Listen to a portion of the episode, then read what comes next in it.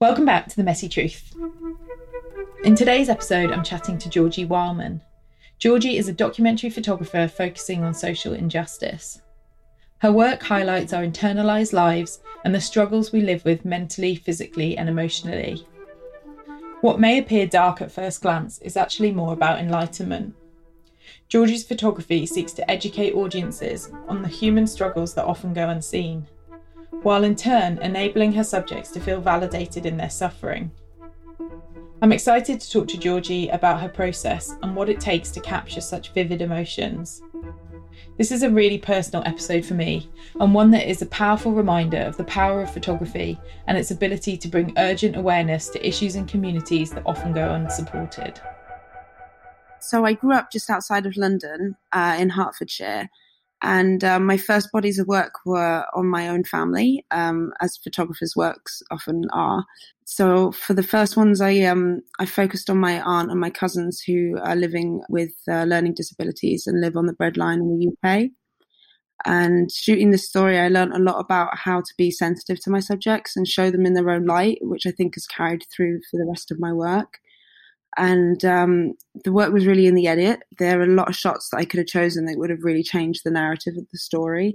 So that's something I learned as well as how important the edit was. And how did you come to photography? Kind of what does the camera represent for you?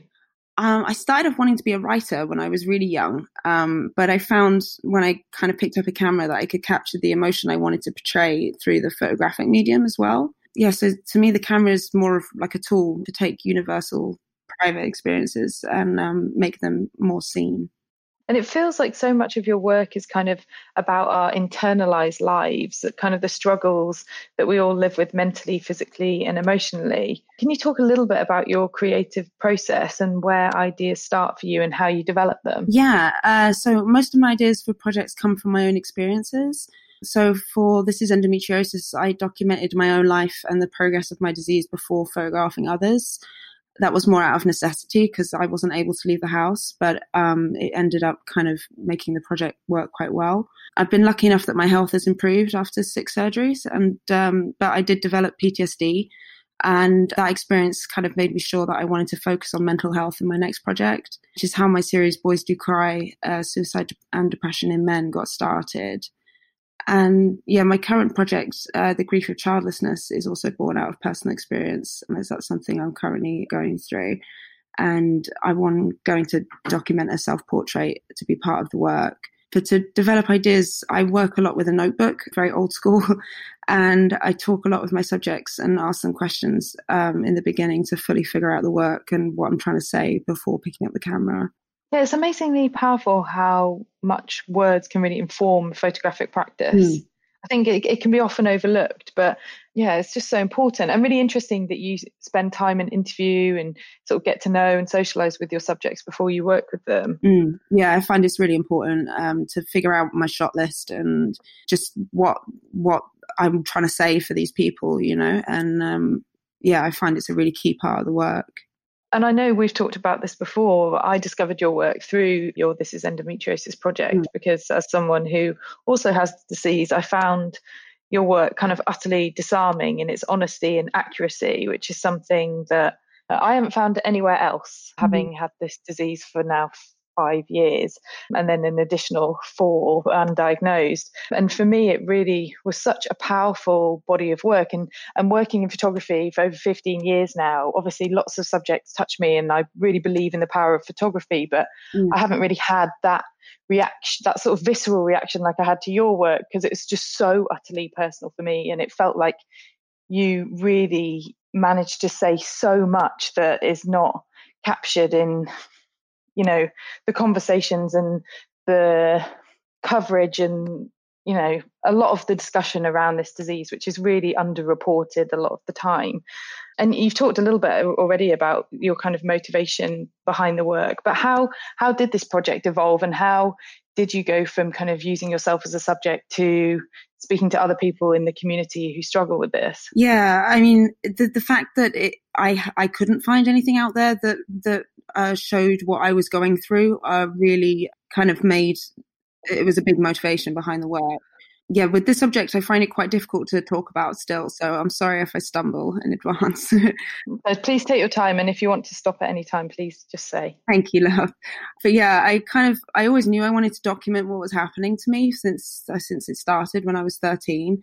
And when it reached the peak of the disease and I was, you know, a few surgeries in, uh, I kind of knew it was time to pick up the camera and start but the more I kind of learned about endometriosis, because as you know, you have to do a lot of your own research, the mm. angrier I got about it and the more urgent the work felt. Uh, so, like endometriosis, as I'm sure you know, uh, affects as many people as diabetes, and yet it's dramatically under researched and underfunded and just generally misunderstood by the general public, but also most doctors and I knew this work needed to represent what living with endometriosis actually looked like. Because, like we said, like there wasn't that representation, and when you looked it up, it was kind of made up women holding their pelvis eh, with a slight pained expression, and you know, in reality, it was you know for me, and it is different for everybody, and there are different severities, but um, for me, it looked like you know losing so much weight that I you know couldn't from not being able to eat that like I looked like I was dying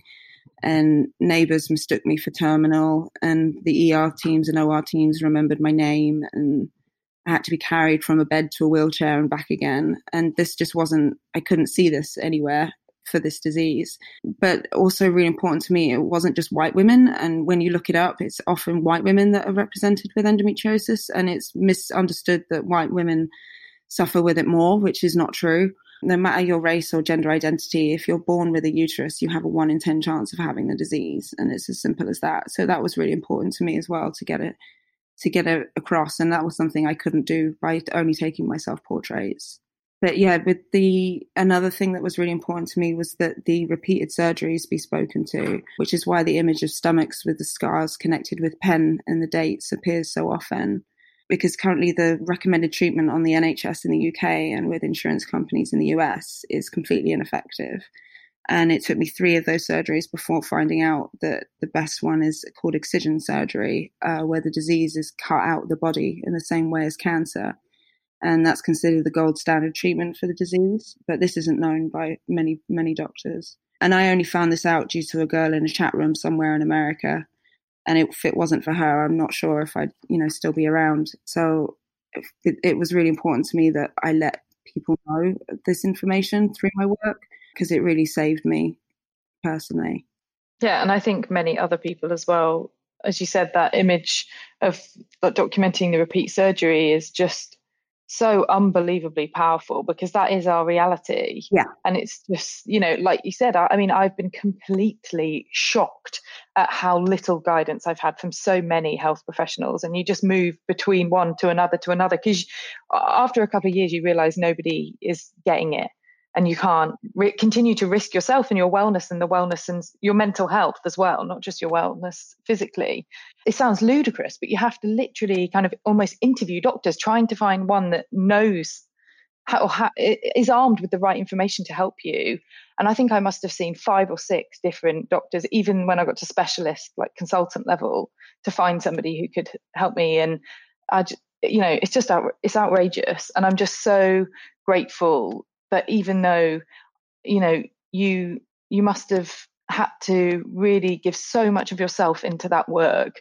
I'm really grateful that you did it for the wider community because i think you're going to help so many people. And i know when i've seen your work exhibited people start talking about it you're, you're raising so much awareness and i think it's so important because so many of us go years without being diagnosed. So the more people are talking about this the better. Thank you. Yeah it's so important. I mean going back to the doctors like i know within the first few minutes whether a doctor is trained enough to help me.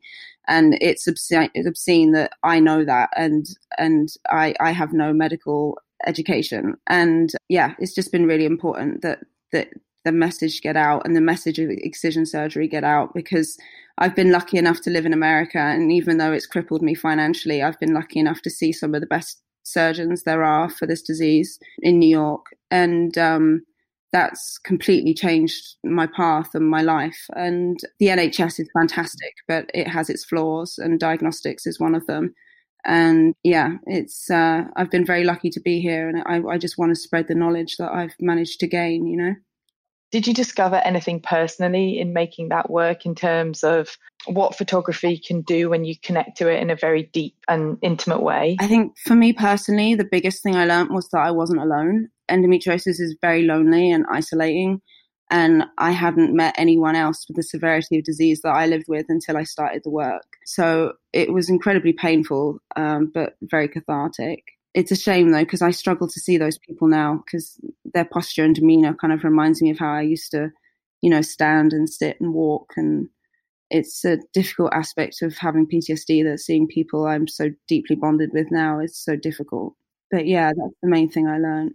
Yeah, I was going to say to you, when your kind of research is so centered on your own experiences and your memories, how do you kind of manage to navigate that and revisiting that with the sort of physical, literal, and the emotional weight of the subjects you're dealing with? Yeah, I um I really struggle with it to be honest. I find it hard to talk about the endometriosis project after all these years working on it, um, which some people find surprising, but it's it's something I still struggle to talk about. But there is a wall that I managed to put up at times to be able to revisit the work or um, or work on the project. But there are times that I just can't look at it at all. I avoid it on my website.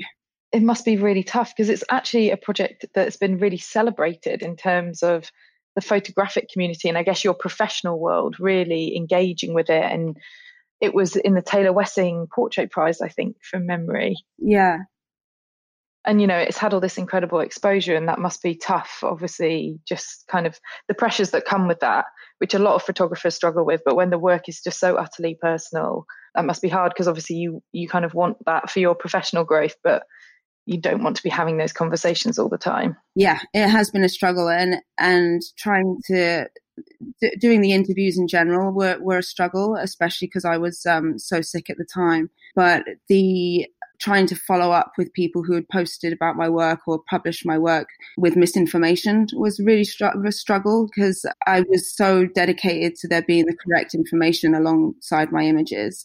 And uh, so often they'll Google what endometriosis means, and Google's incorrect. Mm. So there was a lot of chasing up, which was quite challenging on my mental health. It was, yeah, difficult to do that. Yeah, I imagine that must have been really tough because mm. there's a real duty of care when you're making this kind of work. Mm. I kind of wanted to talk to you about how you make pictures as well, because it feels like photography is obviously this very pure way of seeing, but your pictures have this undeniable power to communicate feeling and emotion, and emotion as the kind of primary. And I feel like this is really true in your latest work, um, Boys Do Cry. And I wondered if you could share with us the origin of the work and why this subject matter is so important to you. Yeah. So as I said, having PTSD myself, I knew I wanted to work on something uh, focusing on mental health for this project. And when I began researching, I found out that men die 3.5 times more than women to suicide, which I was very surprised at and surprised at how how I hadn't found that out previously and it wasn't in the media as much as I thought it would be. And when I started to cast, I was kind of taken aback by how many men I knew that either struggled through depression and suicidal ideology themselves or had lost a male friend to suicide. Yeah, I always remember when I was casting, um, there was a moment that really stood out to me. Uh, I went to a tire yard to cast um, and spoke to two young men. And the flyer that I was handing out said I was looking for men that were either struggling through depression and suicidal thoughts or for those that had lost a loved one to suicide. And uh, one of the lads just said, uh, I'm both of these. And the other replied with, Aren't we all? And um, they didn't want to be photographed, but that really kind of spurred the work on. And uh, yeah, st- stuck with me. Wow. Yeah, that's very intense. It feels kind of odd to talk about these people as your subjects because they're not really your subjects. They're kind of mm. parts of these communities that you are emotionally tuned into. It's not that typical relationship between a photographer and subject. It's much more personal than that. Mm.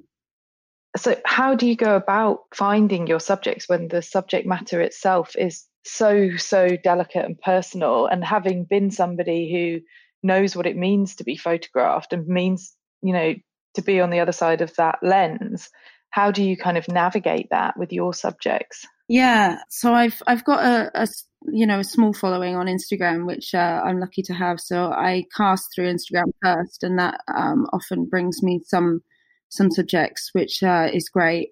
Um, and they'll often be friends of friends or uh, things like that. So that that's always nice. And uh, depending on how many subjects I find that way, or usually either way, I will always put out posters in my local area because because I have health problems myself. I find it hard to travel, so trying to find people who are close by is always really helpful. But it's been surprising to me how many subjects have stepped forward after seeing one of my posters. I also find just having open conversations with people I meet about what I'm working on and why, uh, when I'm asked, has led to meeting many people. It's strange how many people you may know that are going through similar situations as yourself. I think so much goes unsaid in today's society that we, uh, if we start breaking down those those barriers and being honest about what we're experiencing, we find we have uh, so much in common with each other. That feels like the true ethos of your work, really. Mm.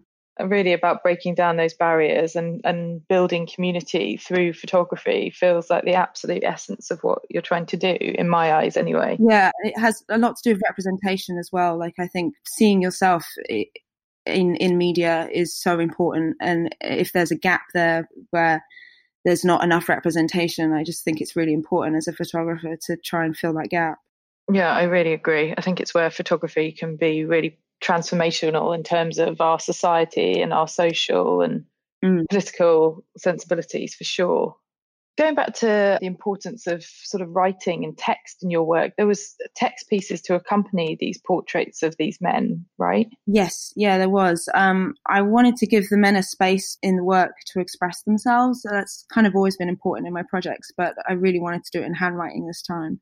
And uh, mainly the notes, the notes focus on what helped comfort them in their lowest times.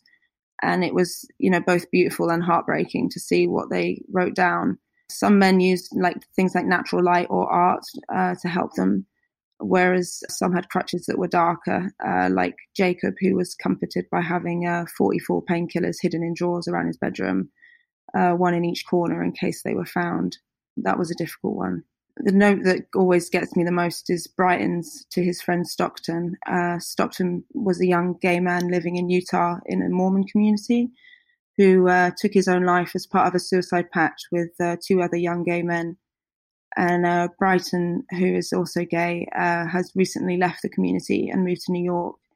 And uh, when I met him, his fragility was, you know, really palpable. And his note reads, "I wish they knew there was more." So that really got me. Yeah, that's really it's unimaginable. How is he doing now? Are you still in touch with him? I am. Yeah, he's doing well. He's doing well. Um, he's settling in New York. So, and he's been visiting home. So I think he's doing well. That's good to hear. There is a real responsibility with image making, isn't there? Especially when you're creating work in collaboration with people who are vulnerable, even if they're vulnerable to themselves. Do you feel a lot of pressure to navigate that? Yeah, I do. I do. I um I feel a lot of pressure in general and also on the shoot day like to make sure that i don't push them too far or um, make sure that the whole experience is you know okay for them i'm very aware of that how do you create that environment where they feel kind of comfortable um, so i use music a lot in my shoots to help them get in the right mindset and i you know always make them a cup of tea have a chat first, you know, and um, do kind of the easier shots first and then work our way up to the more emotional ones. Yeah, it's a process. Do you plan a lot of your shoots out ahead of time? Do you do you go in with specific ideas about what you want to create? I do, yeah. I um I kind of write down the shots that I imagine while I'm speaking with my subjects, but it will kind of evolve um and and change depending on you know the light and and also it's it's a very collaborative experience. Like so, I'll um ask them to recreate moments for me that they would do privately at home, and those moments might evolve and change and it might you know change much further than i had thought i would originally shoot in, you know in my notes. You're listening to the messy truth conversations on photography.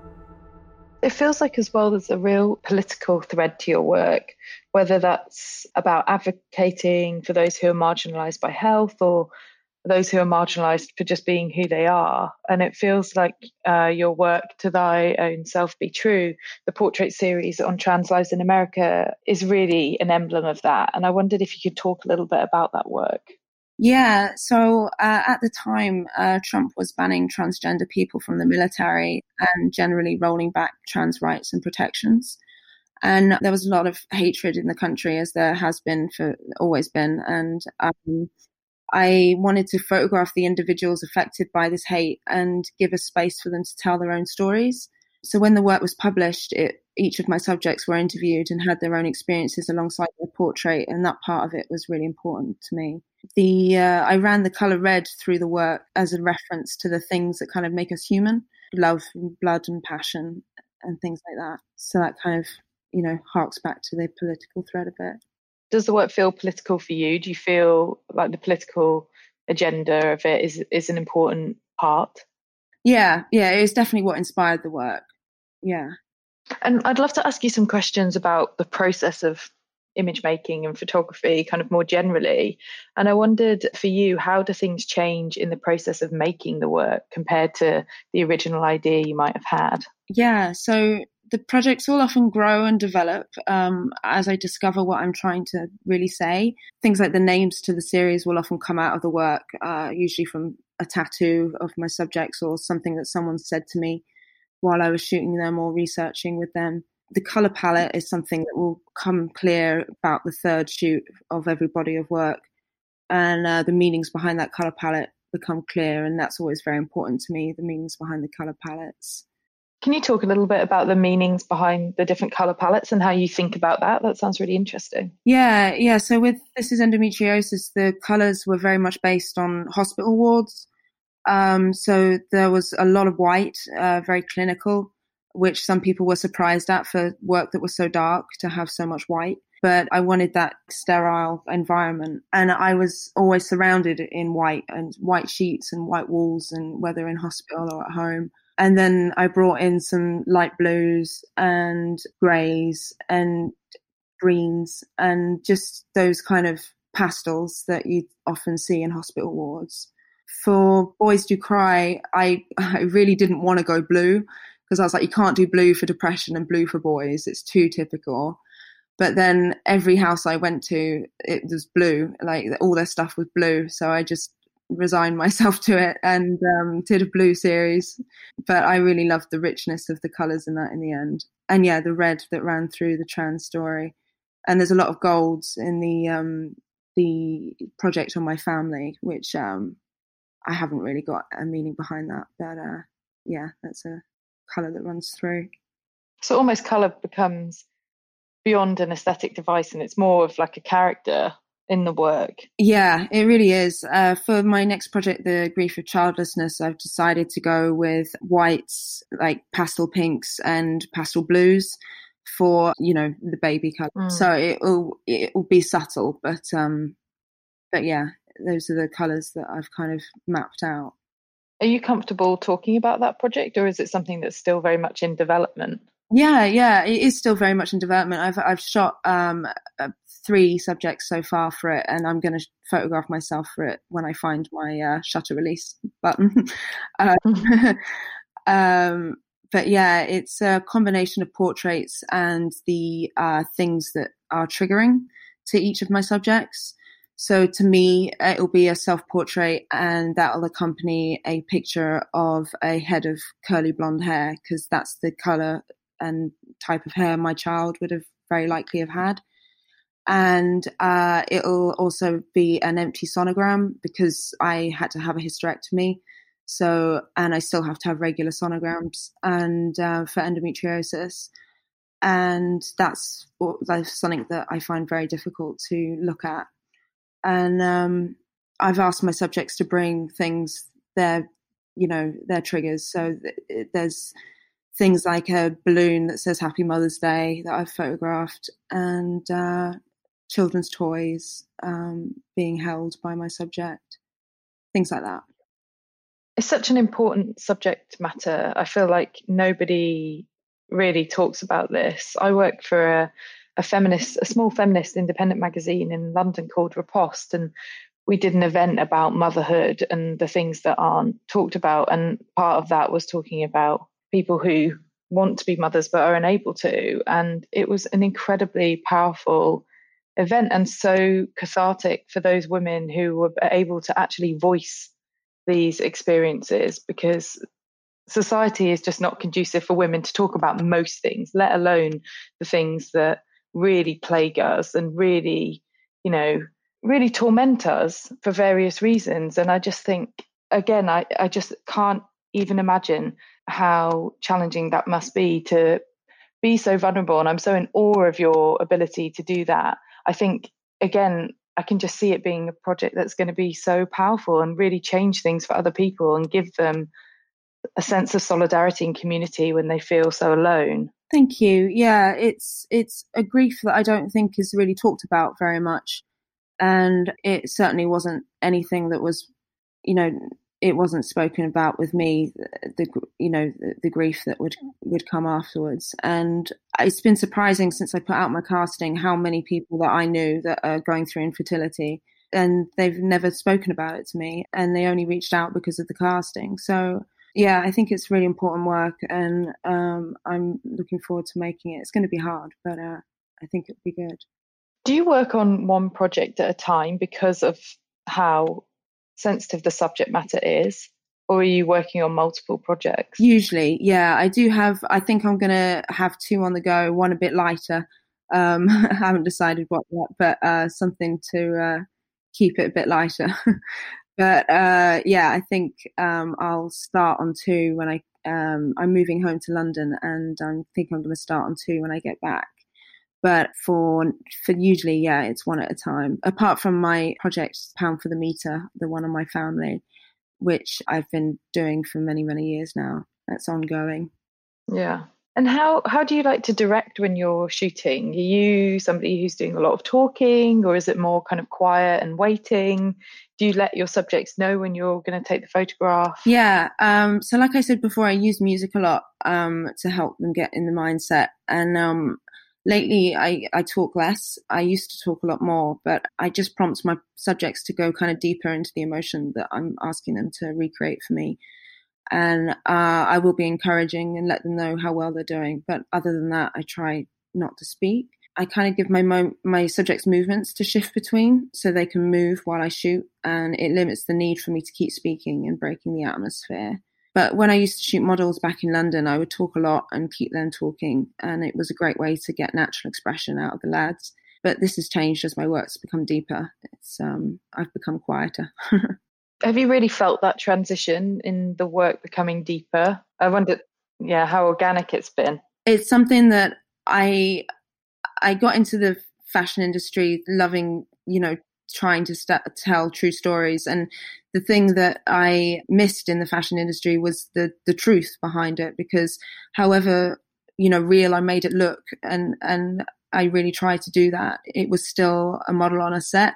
And even if we shot in the model's home and, and street cast, it was still interfered with, and there was stylists and makeup artists, and I, um, yeah, I I just kind of transitioned into what I really deeply loved, which was documentary and photojournalism. And it feels like a lot of your work really acknowledges suffering and pain in such a profound way and in a way that society continues to tell us to hide those moments and those emotions or find a quick fix for. And I wondered, because for me, that makes your work more vital than ever. And I wondered what the experience has been for people when they see the work, both the people who might relate to the work in a personal way, but also those who come at it from a place of no personal experience or no knowledge of the subject matter. Mm. Yeah, I um at times I struggle to place the work um because it's it's a bit too heavy for a lot of publications. But I, I actually had a portfolio review recently where they referred to my work as not being dark but enlightening, which I really liked. Um, mm. So that made me happy. But the work has been met with really great feedback and from people that you know feel validated in their suffering, which is really important to me. like I said before, I think it's so important to see yourself reflected in the media, and that's something I always work towards. And I've had some really good moments of validation myself through the projects that have really stayed with me. There was one uh, self portrait um, I put out on Instagram and my website showing a scar where I had bitten off part of my finger as a kind of desperate moment of trying to cope with severe chronic pain. And uh, someone left a comment saying, I do this too. I thought I was the only one. And uh, I also thought there was no one else that coped in this way, and I felt very strange for doing it. And um, it really stuck with me that someone else had reached out, you know, that had gone through the same thing. Do you find Instagram a really positive place because of the nature of your work and and the casting and how you kind of are in conversation with your followers and your community? I do, yeah. I, I think it, it has become really important to the work, and I mean the I used it to create a social media campaign. So with the main shot of my project, the endometriosis project, and the shot that was in the Taylor Wessing, it was a shot of my stomach with the scars connected with a line and um, all dated with the times that they were reopened.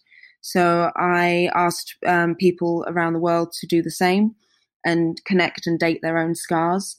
And we got kind of submissions from around the world, and it was you know, it got some good press pickup and things like that. But it was so amazing to connect with all these people. And yeah, so I've, I've found Instagram to be really positive actually for, for me. That's good. That's really nice to hear. Mm. Because I think there's a lot of damage it does. So I think when it does do, you know, does have positive outcomes, it's really important to celebrate it. Yeah, definitely. I think personally, I, I only follow photographers. Um, so my own experience of, of Instagram has been has been really good because I just get inspiration and then connect with uh, people who are having similar experiences to me. But I think there are many many downsides to Instagram, especially for the younger generation. And I'd love to go back to what you were saying earlier in terms of it can be hard to sometimes place the work because of the tone of the subject matter. Mm.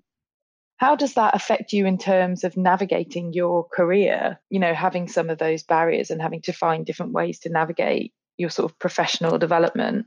Yeah, it's been tricky. Um, trying to find my way into the commercial kind of arena has been tricky with the the kind of heaviness of my work. It's it's all about kind of finding clients, I guess, that line up with your kind of your ethos and your um your ideas and uh and that's something that I've been struggling to do a little bit. Yeah, it's kind of it hasn't really changed the way I work yet, but um, it might have to if I'm going to make a, a decent living. Yeah, it's it's a hard challenge, right? That so many photographers deal with for many different reasons. But this this path of navigating, doing the thing that you love, that you're drawn to do with mission, but also being able to do it in a way that can pay the bills and keep you sustained. Mm. It's just an ongoing challenge. And it, it's interesting to see how things are shifting because I think work, we're going through a time where, you know, from the 90s decadence and like it, you know, when the work was everything but based in reality, it was so based in fantasy.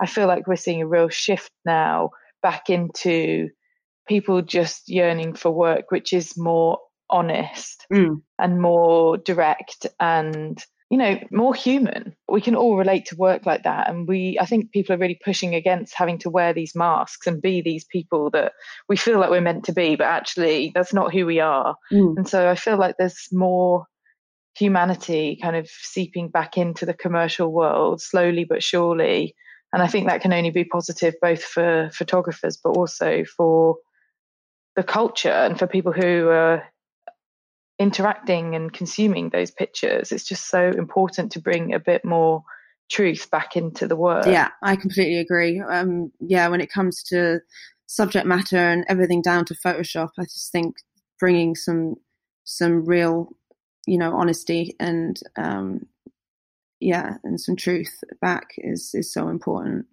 Have there been any other hurdles that you've had to kind of navigate or reconcile along your career? I think uh, just working with the PTSD when making this is endometriosis was very challenging. But yeah, to be honest, going back to the financial element, that's something I struggle with a lot. You know, as as you know, a lot of publications won't pay for the work, so funding often comes through small grants upon completion. but the work takes years to create, so it's uh, it's a difficult one to balance.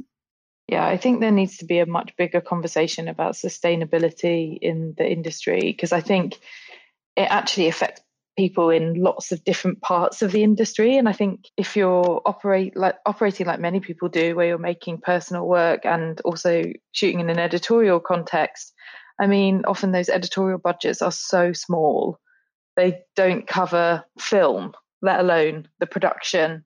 And in terms of like having anything left which you know would be your salary for that work and i think you know, if if in, if that was happening in other industries, we'd be outraged. But for some reason, it's become this acceptable norm that people feel like they can't push back against or we can't change. And I just feel like you know that that has to change. It's just yeah, it's just really perpetuating a cycle of impossible debt for photographers at all stages in their career. And I think it's just you know we've just got to find a solution for that. It's not sustainable. Absolutely. I mean, photography is a very expensive um, industry to be in, and uh, and just just simple things like the the travel to get to your subjects' houses, and and that adds up, and um and yeah, and all the hours worked, and uh, yeah, it it's um it's a very expensive game to be in. I'm curious actually about your experience on the other side. And you're you used to be the editor of Boys by Girls magazine. Mm. How was how was that? And did that inform your photographic practice in any way? Yeah, so I learned a lot uh, with regards to photo editing and commissioning, which is something that I'm interested in and and and and looking to get more into. But as I, you know, contributed to the magazine myself, um, many of the models I shot were male. I kind of found that it was easier to get what I wanted out of male models than female models. And I managed to pull more emotion and natural expression out of young men than young women. Um, with women kind of tending to hide behind a pose, especially young young female models. I think this helped me find find my style and my love for unguarded emotion quite early on. Wow, that's really powerful. It's a really great magazine, actually, that I don't think gets enough attention compared to the quality of its output. Mm, it's great to have the female gaze and uh, to to see young men kind of portrayed in a different way. Yeah, for sure. I think it's been really important. So much great work coming out of that magazine. I'm curious how you vision your future for your work and your practice and how you define success and what you feel that looks like for you. Yeah, uh, so I've always wanted to have a solo show, which would be really important to me, and a book to accompany it. And I think you know, for the endometriosis project, that could be really powerful, or p- potentially the um, the male project as well. It's projects that kind of need to be seen. I think that would be good to to try and get out there. I'd love to get into the National Portrait Gallery again, as it's always been like the biggest dream for me, and I've been going since I was a child and buying every every book every year. And um, when my piece was exhibited in the Taylor Wessing, I was uh, unfortunately not well enough to fly and go see it. So uh, seeing my work in that gallery would be a massive defining moment for me. So yeah, those and financial stability. yeah, a big one. and to finish up, I wanted to ask you what matters more, the experience or the final photograph? Uh, so for me, it's the final photograph. Um, the experience is like a private moment between myself and my subject and um, but the outcome is something that can give back and like validate for people. And the picture is so personal to everyone who views it as well like uh, everyone will see it in their own way. And um, so at the end of the day like my experience ends up not being that relevant um, to the to the final outcome well, thank you so much for being on the podcast. I really appreciate your time, Georgie. It was really, really interesting to find out more about your work. Thank you, Gemma. It's been really great to talk to you. Thanks for listening to The Messy Truth. You can find more information about today's guests in the show notes. Theme music is changed by Judd Greenstein from the album Awake, and design is by Ruby Wight. You can follow updates on the podcast on my Instagram at Gem Fletcher or subscribe to my newsletter at gemfletcher.com. Feel free to leave a review on Apple Podcasts.